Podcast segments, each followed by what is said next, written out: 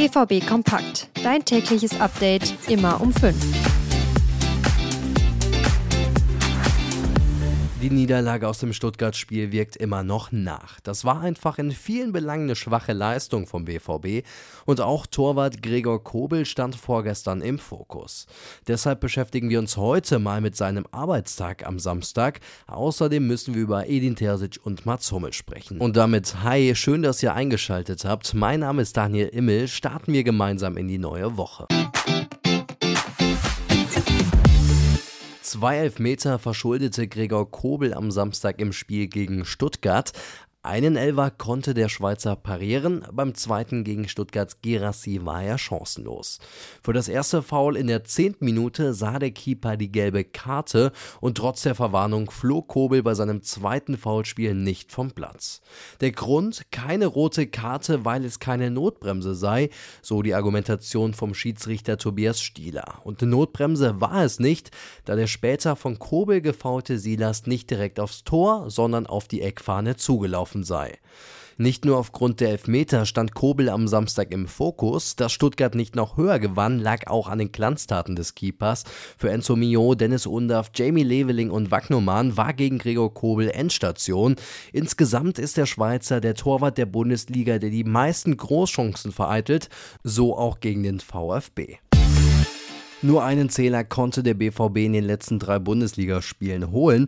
Deshalb gibt es immer wieder Kritik an Trainer Edin Terzic. Ein Grund für uns also mal einen genaueren Blick auf den Trainer zu werfen.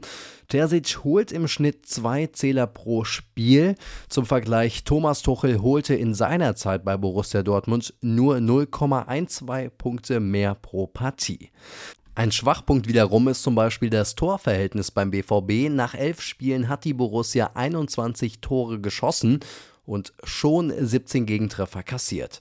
Das sind die meisten der aktuellen Top 5 der Tabelle. Und was sich Terzic auch eingestehen muss, es fehlt aktuell der überragende Spieler, der Partien zugunsten der Borussia entscheiden kann. Bester Mann der Saison ist bislang Gregor Kobel und der sorgte eher dafür bisher, dass Borussia Dortmund nicht noch mehr Punkte verschenkt hat.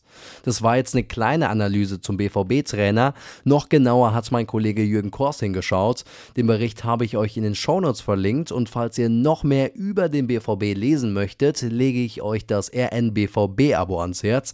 Aktuell gibt es das drei Monate lang für nur drei Euro. Mit dem Abo seid ihr näher dran als alle anderen. Bis Borussia Dortmund das nächste Mal antritt, müsst ihr euch gedulden. Jetzt steht erstmal eine Länderspielpause an. Am Samstag trifft die DFB 11 auf die Türkei in Berlin. Dienstag in einer Woche geht's gegen Österreich.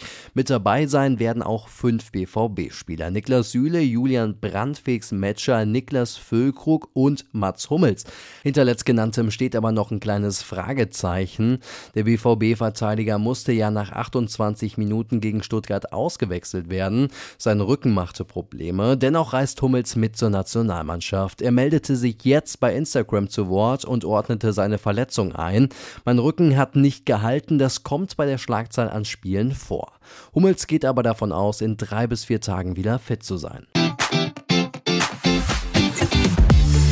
Das war's für heute mit BVB Kompakt. Mein Name ist Daniel Immel. Bis morgen. Tschüss.